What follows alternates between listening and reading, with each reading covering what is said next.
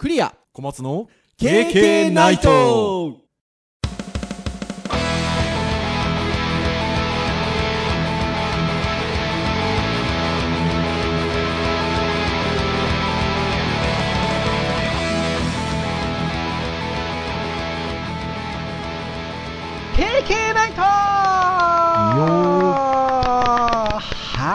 ことで108回目の配信となります。煩悩の数ですよ。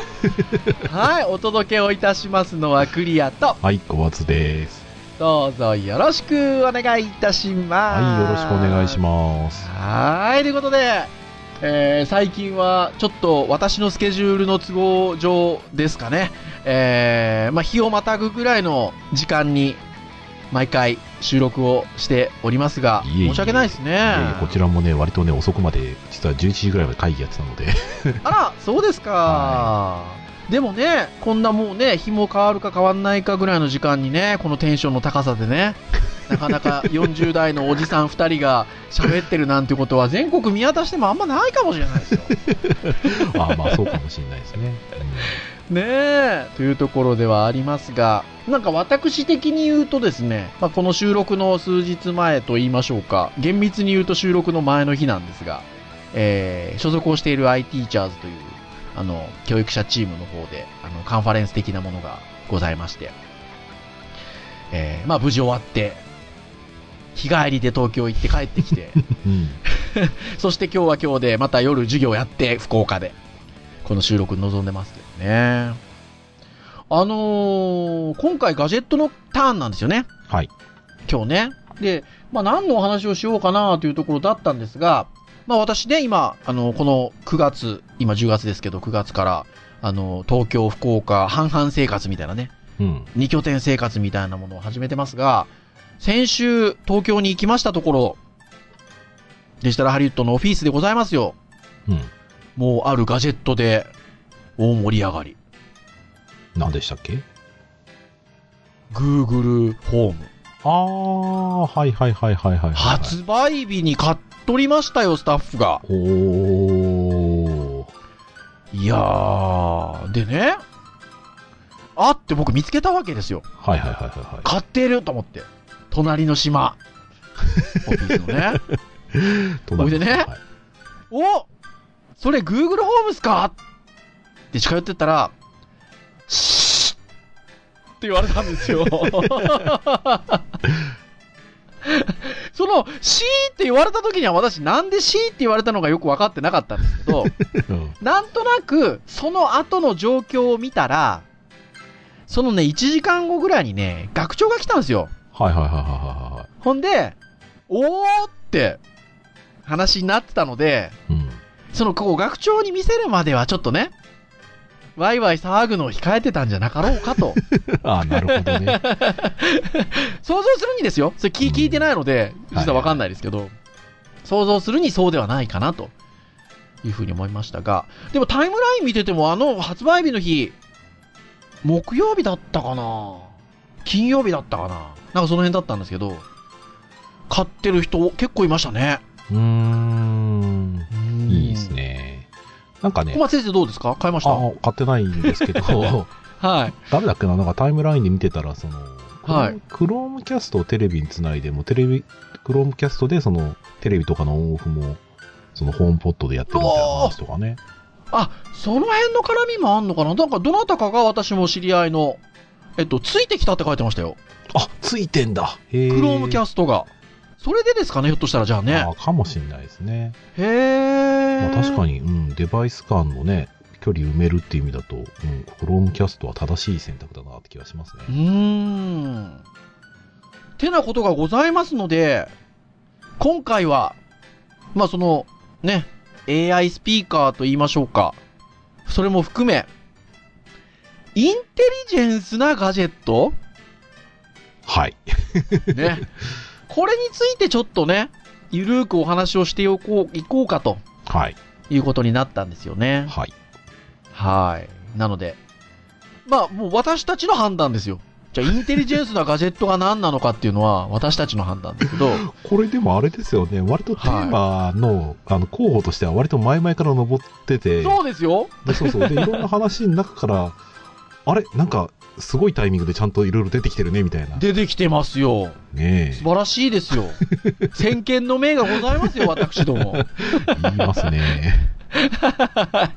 というところで、なので、まあ私たちが考えるところのインテリジェンスなガジェガジェットについてちょっとつらつらとお話をしていこうかなというふうに思いますので、はい。よ皆さんどうぞよろしくお願いいたします。はいと。いうところなんですが、まあちょっとね、せっかくなんで、Google ホームを基軸とした AI なスピーカーについてちょっとお話をしておきましょうか。はい。小松先生欲しいですか？まあお持ちでいらっしゃらないということではあるんですけど。うん。あのーまあ自分自身がちょっと使ってみたいなっていう部分はありますね。で、昔は割となんかね、ずーっと好きなそのアーティストの曲ばっかりずーっと聴いてるような人でしたけど、最近そんなにあんまり多く聴かなくなってしまって、うんまあたまに聞きますけどね。で、ただ、うんなんか雰囲気的になんか欲しいなと思うときに、まあうん AI に選んでもらうのはいいなっていうのが一つ。うんで、もう一つはなんかやっぱ子供らとのコミュニケーションがちょっと増えたら面白そうだなっていう感じはちょっとしますね。うんうんうんいやー、いいですよね。どうですか？いや あのーほら、だから実際触ってるのを横目で見とったんですよ。うん。結局ね、触らせてはもらってないんですけど、はい。横目で見てたんですけど、あのーね、ほら、AI スピーカーっていうと、あのーなんていうか、その、曲を流してもらうようなイメージがあるじゃないですか。その例えばまあ自分が好きなジャンルであったりとか、うんなんですけど、あのーまあね、ちょうどあの小松先生がシェアしてくださっ僕にシェアしてくださった、あのーニュースの記事、毎日新聞の記事にもあるんですけど、あのー天気予報とかね、ニュースを読み上げてもらったりとかね、あの、はいわゆる、こう、あの、単純に音楽を聴くスピーカーっていうところじゃない視点もあるじゃないですか。そうですね。うんこの辺の記そこの部分がやっぱり、はいあの、やっ面白いですよね。ねなんかちょっとほら、で、出か、出かけに、今日ほら雨降んのかなどうかなって朝、うん。出かけるときにね、AI スピーカーに天気はあって聞いて、どこどこ地方の天気はなんとかですって読み上げて、まあもちろんね、スマホだなんだね、情報見れなくはないんですけど、うん。そこの手軽さはやっぱありますよね。声をかけて返してもらうっていう。まあね、記事とかにね、載ってるんだと、その、羊機能みたいなね、感じなわけですうよ。ん。で、よくよく考えたら、あ、そういや、昔ドコモのこの OS の中でアイコンシェルみたいなね、ああ、いました羊さんいよね。たな、みたいな。うん。まあそういうところよりがも、より精度が上がって、まあスピーカーそのものが、えっ、と、いわゆるその、見えている、ビジュアライズされたインターフェースななしでもですね、そうですよね。音声で返すす。っていうのはね、ここはやっぱ大きいですよね。うん、まあそのアイコンシェルでも一応音は拾ってくれたものの、その後のやっぱりやり取りって、まあちょっとね、ビジュアルでその、モニターで見せるだけに過ぎなかったのが、うん、そうそう自然言語解析した上でさらにそれを音声にして返してくれるう。わけです、ね言語で返すっていうね、言葉でね。素晴らしいと思います。だからスタッフさんが、あの、デジハリ渋谷の場所はみたいなこと聞いたらちゃんと答えてましたよ、住所。おー。音声で。ただ残念だったのが、前の渋谷の住所を答えてましたよね。ああ、シティバンクのですね。ね、5月にね、移転したんですけどね。前の住所を答えてましたけど、でもまあ、それで答えますわよ。うん。はーい。なので、いやね、素晴らしいですようね。ん。まあなんか何気に会話のね、その中で、まあお酒飲みながら喋ってる時にね、あの、ふとしたことを我々スマホで調べますけど、そういったこう、画面に目をやることなく、どう？うんって聞いたらその会話に彼が入ってくるわけですよ。うん。まあそういう意味だとなんか楽しいですよね。そのやっぱり画面を見るっていうことも一つもう文化としてはいいとは思うんですけど、はね話の中断をしてわざわざこう、調べるというよりかはね、そういう、はいなんか野暮な感じがなくていいじゃないですか。い。うん、いや、ほんとそうですよ。いいと思います。で言うと、各社これ結構出すんですよね。AI スピーカーね。だから、あの、何週間前に、あのーアップルのね、あの、ホームポットっていうはいはいはい、はい。ものも、えっと、近々、まずは、えっと、英語圏で発売されて、っていう話もちらっとこのね、ポッドキャストの中でもしましたが、それ以外にも、もう具体的に日本でも販売されるのがほぼ決まってるのかな？が、えっと、LINE が出すクローバーウェイブうん。ですね。これも正式版の発売を宣言したというところと、あとは年内に日本投入される、えー、Amazon、ね、ネット通販の。Amazon の、えっと、Amazon エコー。ああ、Amazon これも、もう出ますよ。だから、うん、まあ、近々で言うと、だから、LINE と、えっと、Amazon が出すわけですよ。うん、で、Google、Google の本も売ってますので、うん、まあ、まずはこの三つどもえですよね。うん。まあね、LINE とかはね、そのクローバーの、あの、ホームページとか見るとね、映像で、あのイメージのね、はい、映像が流れて、うん、もう家族の中でそのお母さんにね、あの、LINE して伝えてみたいなね。うん、なるほどな、コミュニケーションツールとその音声をその絡めるっていうのは、まあ、今までもできたんだけど、はい、端末対端末っていう感じじゃなくてね、生活の一部の、うん、あ一部にある、ふとした時にすぐに音声で伝えられて、コミュニケーションを取れるっていうのは、はい、普段我々がやってる言葉に近い形でね、しかも時間差でコミュニケーション取れるわけだから、すごいそれはそれでいいなと思いますよね。そうですよね。なんでしょうね、その、えっと、もともと LINE はそういうこうコミュニケーションを取るためのツールじゃないですか。そうですね、はい。うん、っていうところから来てる LINE、えっと、のクローバーウェーブと、アマゾンさんはそれで言うと、もともと通販というか、うん、さんじゃないですか。そうですね。通販さんが出す音声スピーカーっていうのがね、また、もともとの、なんていうんですかね、あのこう、考えが違ってそうですよね。その、最終的になんていうか、形になってるものは、AI スピーカーですけど、はい。そのなんか、もともとコミュニケーションを取るってことをやってた LINE と、ものを販売するってことをやってた Amazon さんが出すっていうところっていうのは、なんかコンセプトが違いそうな気もしなくもないですよね。そうですね、コンセプト違いますね。うん、だから、よりなんかね、Amazon の場合はショッピングができちゃうわけですから、はい。ね、しかもね、映画とかもね、プライムビデオとか、うん、まあ、あとそういうミュージックもあるでしょうし、うん、まあ、Kindle みたいなね、本も扱ってるわけですよ。はい。まあ、そういったものを融合したら、もう結局メディアミックスじゃないですけど、映画見てる最中に物を買うのも、はい、あの話しかけて、そのね、サブディスプレイに表示じゃないけど、うん。なんかより、こう、欲しい情報が画面見ながらできちゃうっていうね。うん、あたかもそこに誰かがいて誰か調べてくれるように。うん。ね、だってスマホの画面見なくてもいいわけですもんね。そうですよね。だから私の周りの方でも、まあ、ホームが欲しいっていう人、Google のホームが欲しいっていう人も多いですけど、やっぱ Amazon かなって言ってる人は意外といますね。うん。Amazon はね、うん、何が、まあ僕、個人的にいいかっていうと、はい、結局、Amazon のプライムの会員になって、まあ、価格上がってないわけですけど、どんどんどんどんそのサービスを増やしていってくれてるので、うん、はいはいはい、はい、そうそう入ってるっていう時点でもうなんかその、選ぶ対象にしやすいというかね、期待をかけやすいですよね。はいはいはいはいそうですね。うん、お値段的なところで言うと、割とみんな似てますかね。アマゾンエコーがちょっといくらかわかんないんですけど、LINE, LINE のウェイブが、えっと、1万4000円。はい。当初1万5000円って言ってたけど、値下げして1万4000円。うん、まあこれ Google ホームが1万4000円なんで、どうなんだろうな。アマゾンエコーはまだ値段、ね、私たちがちょっと参照しているニュースサイトには出てないですけどね。うん。まあでも同じぐらいの値段にしてくるのかなって気がしますけどね。そう、だから一つはインターネットっていう情報とのね、あの情報を引き出すコミュニケーションツールとして、で、もう一つやっぱり考えると LINE はね、コミュニケーションツールだったり、うん、まあ、Amazon はそういう e コマースだったりとか、うん、まあ、そういったところのなんかこう、つながりがあればあるほどなんかこう、うん、なんか可能性が広がるというか楽しいことが増えるんじゃないかなみたいな感じがしますね。やっぱあと Google さんやっぱり先んじって出すっていうのは大事だなっていうか、うん、結構やっぱりワイワイしたので値段の手頃感とね、はい、やっぱりそこでこう使ってもらうっていうことで言うと大事ですねその早く出して手頃な価格でっていう。だから、2台、2台で今2万円キャンペーンもやってますもんね。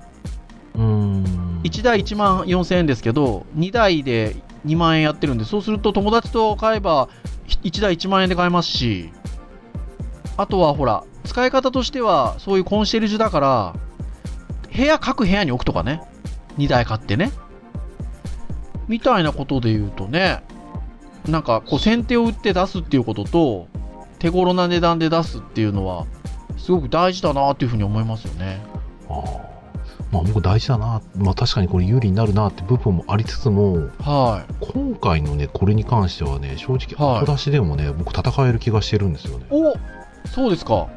あの結局スマホとかの場合って、うん、FirefoxOS なりね、はい、まあ、あと残念な Windows あの本とかねあの機械とかもあ,、あったわけじゃないですか、うん、であれって結局何が悪かったのかって言ったら技術的に劣っていたというよりかは、うん、参入したタイミングとかもうそのインフラとして広がったタイミングがもう遅くて、はい、ね、アプリがもうないよね。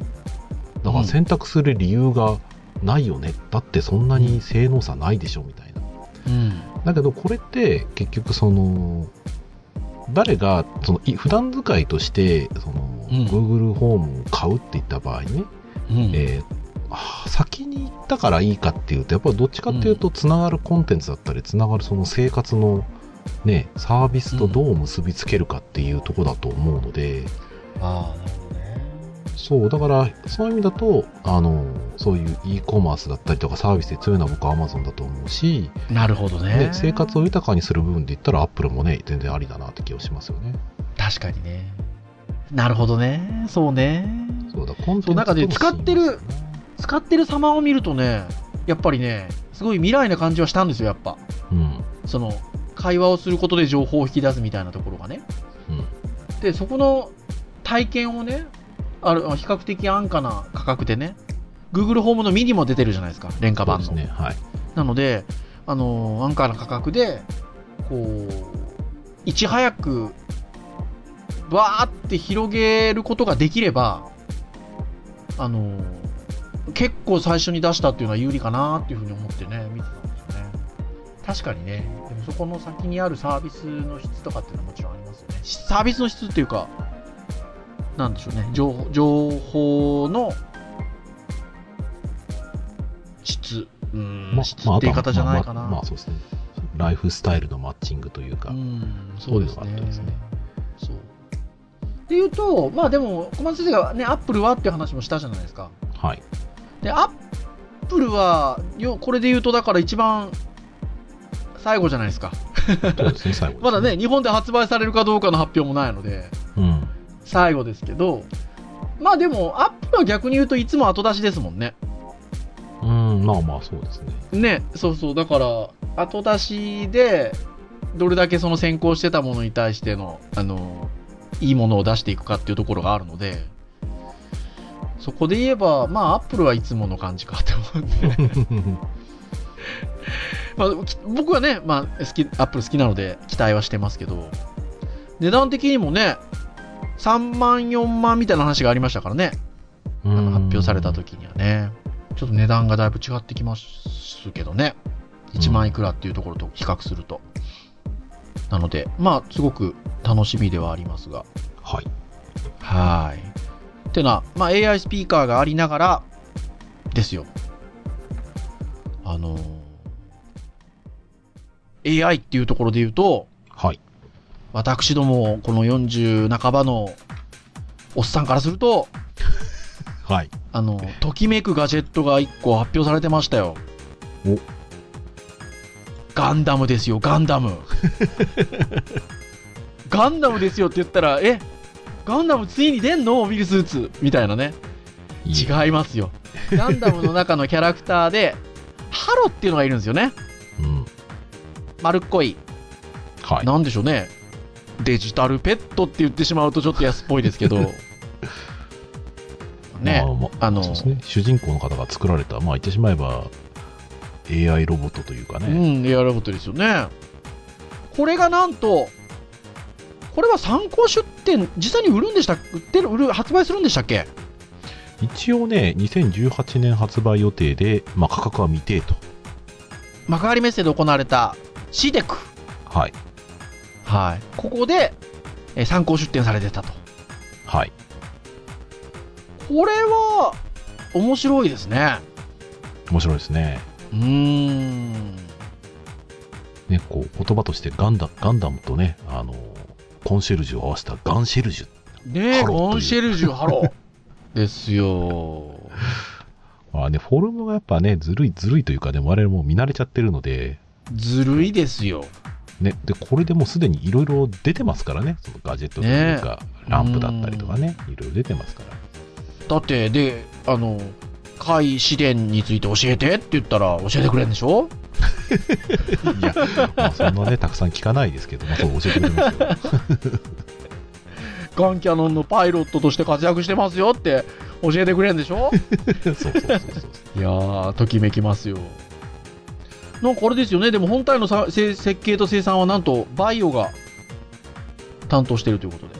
ああ、ソニーじゃなくてバイオなんですね。バイオがね、そうそうそうそう。まあ、いくらぐらいなんのかなっていうところはありますけどね。2万ぐらいだったら買っちゃうかもああ、確かにね。それぐらいの値段だったらな。ね。まあ、ちょっとどれくらいね、喋ってくれるかわかんないんでね。そうなんですよ。割と、キャラクターの世界観に特化した会話ができるって書いてあるので、うん。少しね、その AI としてのレベル感としては、あの、そんなにね、こう汎用性の高いっていうよりは、うん。少しその、ね、ガンダム周りについて質問したら答えてくれるとか、まあ、クイズも出題してくれるみたいなので、ガンダムの。うん。まあ、そこら辺に少し特化するのかもしれないですね。で、その分、ちょっとお安くっていうか、みたいなところもあんのかなーってなんとなく思っちゃったりしますけどね。なるのか、まあ一般的なこう、ボットでよく喋らせてるものは、それはそれで話してくれるし、うーん。ものかもしれないですよ。で、そうですね。わかんないですね、まだね。でもね、私、ハローも欲しいんですけど、おもう一個ね、話題になってたんですよ。この、この一週間ぐらいで。それが、さっきね、ハローはね、本体の設計、 VAIOがやるってことでしたけど、はい。あの、ほら、もともと VAIOを販売してた、ソニーさん。はいはいはいはい。ソニーさんで、こういったね、ロボット、パーソナルロボットといえば、アイボですよ。ねなんとアイボが再開発するみたいですよ。え。これはファンの人はね、嬉しいでしょうね。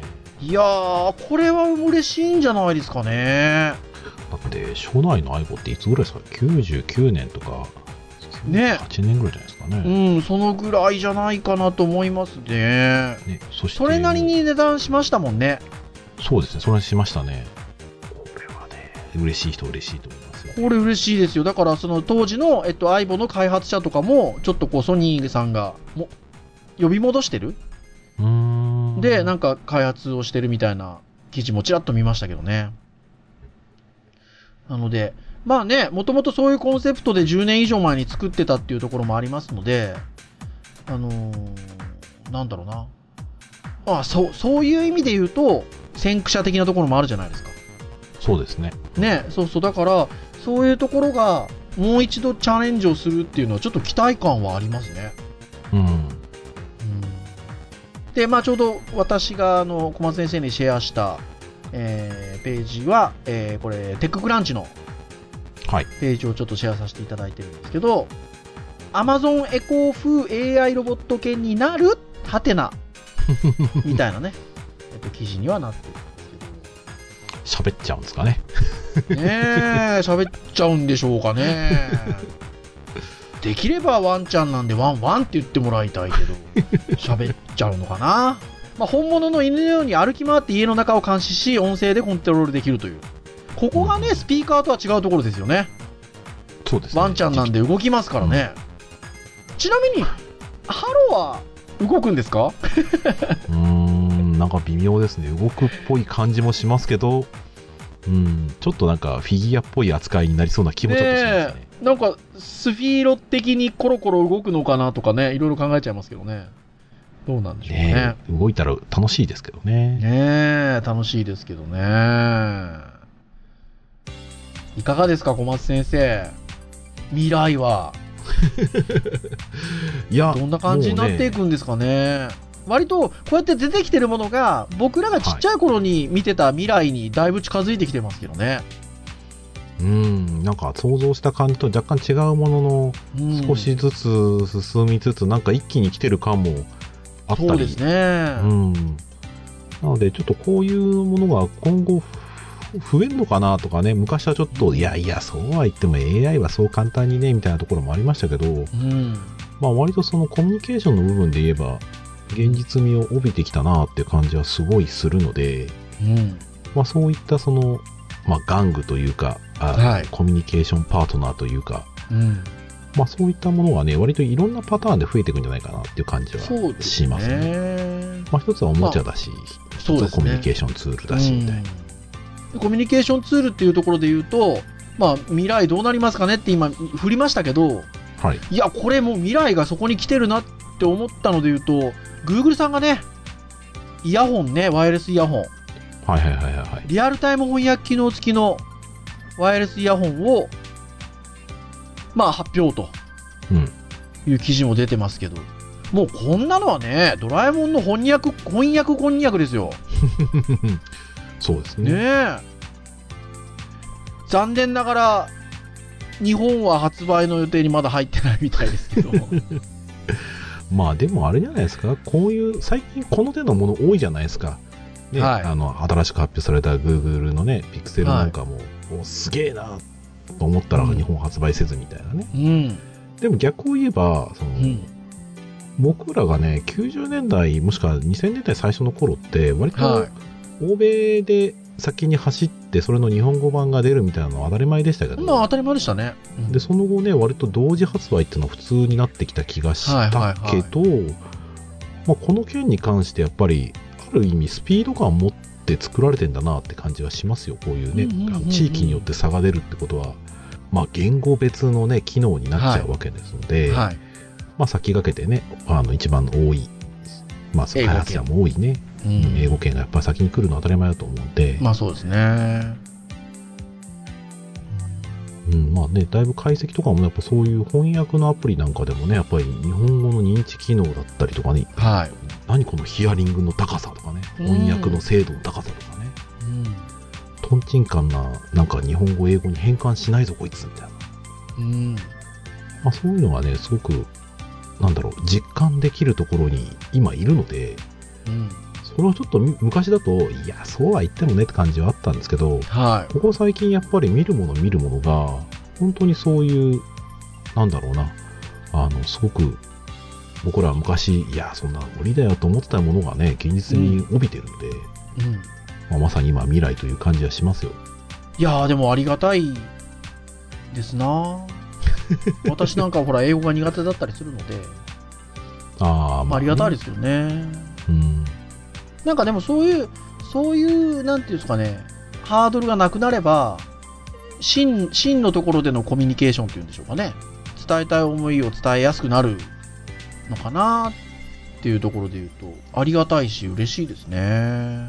やっぱりこういうリアルタイム翻訳って、うん。まあ、ある意味コミュニケーションを助けるものでもあるけど、まあ、リアルタイムとは言いつつ、学習教材や学習機器にもこうどんどん組み込まれていけば、はいで。あの自分が喋ったものがどう聞こえてるかとか、うん。うん、その逆とかもね、割と、あの、前はネイティブの先生がいないと確認ができなかったものが、それを使えば、はね、あの、フィードバックが返ってくるので、い。うん、あ、こんな風に聞こえちゃうんだとかね、うん。うん、こんな風に喋ればいいんだっていうのを確信持てるようになる、なんかそういう環境がね、徐々にできてきてんだなって感じがすごいします。うんうんうんうんそうですね。でもやっぱり、その、言語っていうところで難しいんだとは思うんですけど、その最初に日本っていうのがね、うん。と思うんですが、まあ、でも逆に言うと、使ってもらうことによって、やっぱりそこのデータの蓄積が行われ、より精度が上がっていくっていうところもあるじゃないですか。そうですね。AI の世界はまさにそれがそうですよね。必そこがあるので、ね。はい。日本でも発売してほしいな まあでも発売されますよ、きっとね。まあ、されるんでしょうね。そう、だからさっきね、小松先生おっしゃった通り、昔はね、確かにね、その英語圏で最初に発売されて、その後に追随、追追随して他の言語圏って当たり前でしたからね。っていうところなんでしょまあねうね。、ポケモン GO のやつを見ても、まあ日本は後発の方が、なんか日本人は、ね、全米が泣いた感でいいんじゃないかなって気がしますああ、確かに、ね。確かに。そりゃそうだ。自身ねは、自分の国の初のプロジェクトは割と厳しいけど、海外で評価されたものをね、受け入れは結構敷居が下がる感じがしますね。確かにね。それは言えますね。